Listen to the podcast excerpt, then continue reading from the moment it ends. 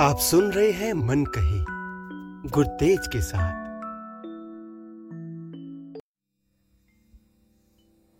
नमस्कार। आज मैं आपके लिए कहानी लेकर आया हूँ, जिसका शीर्षक है काफ़ी हाउस। लाल रंग की दीवारें, लकड़ी के पुराने टेबल, कांच के काले लैम्प और सफ़ेद रंग के कप।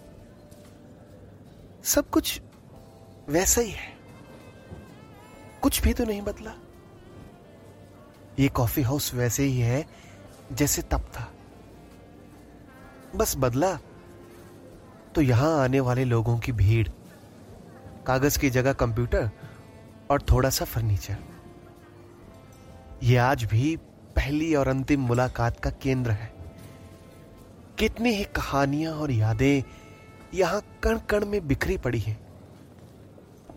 न जाने कितनी ही स्मृतियों में ये आज भी बसा हुआ है।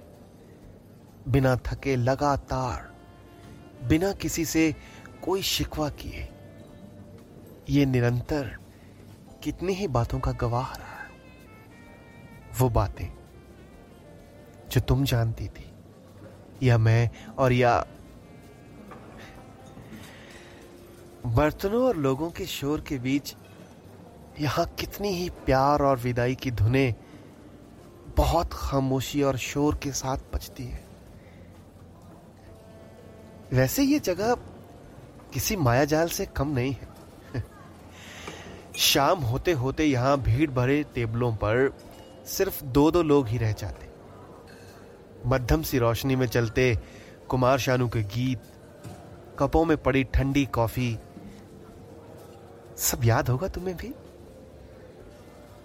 पता है, टेबल नंबर चार हमारा फेवरेट था, क्योंकि वहाँ से बाहर की भीड़ और सारे कॉफ़ी हाउस का व्यू दिखता था।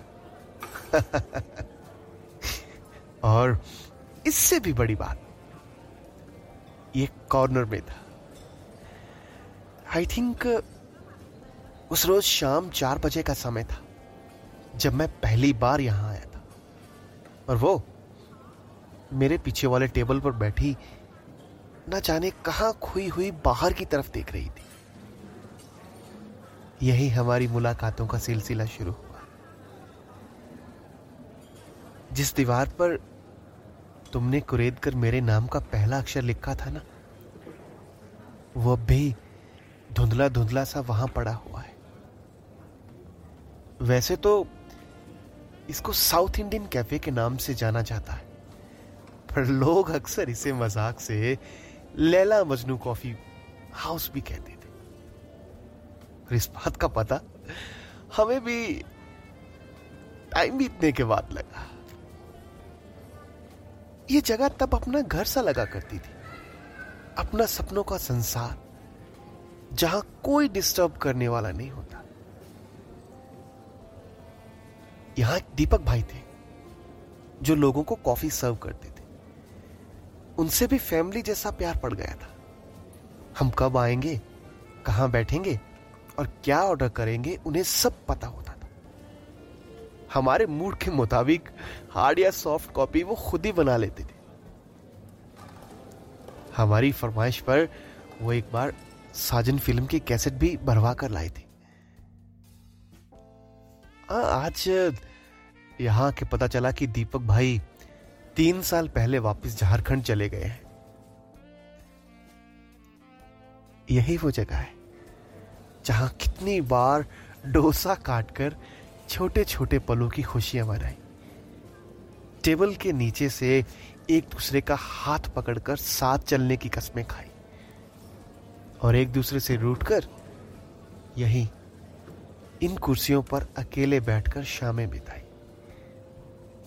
मेरे लिए घर से तुम जो बनाकर लाती थी, वो भी तो दोपहर के समय यहीं बैठकर खाते थे। आज मन के तार यादों से खुद ही जुड़ते चले जा रहे जितनी खुशियाँ यहाँ मिली, उतने ही आँखें खोल देने वाली कम मीठे की स्ट्रांग कॉफ़ी जो मुझे बहुत पसंद थी, वो मेरे सामने पड़ी, जिसके भाव में कितनी ही बातें, अनछुई यादें तुम्हारी इस हवा में गूंजते हँसी और मैं सब कुछ छोड़ गया। अब मैं और ये कॉफ़ी दोनों एकदम ठंडे पड़ गए इस कॉफ़ी हाउस में। तो ये थी कहानी कॉफ़ी हाउस। उम्मीद करता हूँ कि आपको पसंद आई होगी। तो चलिए, फिर मिलेंगे किसी कविता, कहानी या बातों के साथ। आपका दोस्त गुरतेज।